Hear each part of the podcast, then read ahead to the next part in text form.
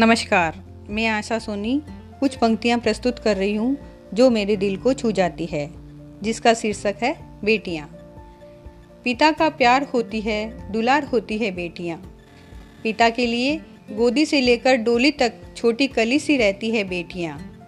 पर पर माँ के जीवन में तो दिखाकर कई रूप निभाती है बेटियाँ अपने अनंत स्वरूप।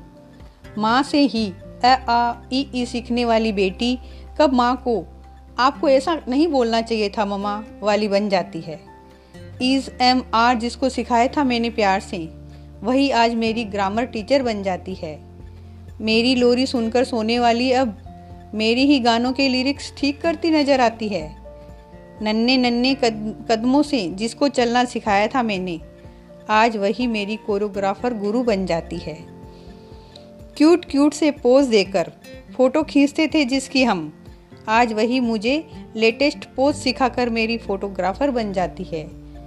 अपने हाथों से।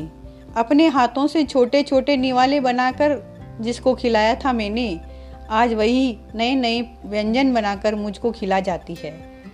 हमारे लाए कपड़े को बिना नखरे के पहनने वाली, हमारे लाए कपड़ों को बिना नखरे के पहनने वाली आज मेरी ड्रेस डिज़ाइनर बन जाती है, जिसका दर्द हमारे छू लेने मात्र से चला जाता था। जिसका दर्द हमारे छू लेने मात्र से चला जाता था, आज वही मेरे दर्दों की साझेदार बन जाती है। चलती थी जो मेरी राय पर। बिना किसी सवाल के कभी आज वही मेरी सलाहकार बन जाती है।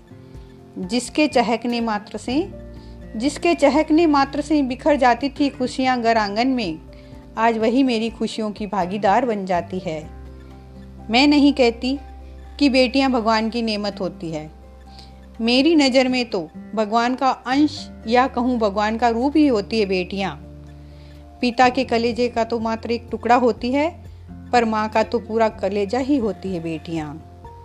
पुण्य कर्मों का ही फल होता है, जिसके घर में जन्म लेती है बेटियाँ, जन्म लेती है बेटियाँ। राधे राधे।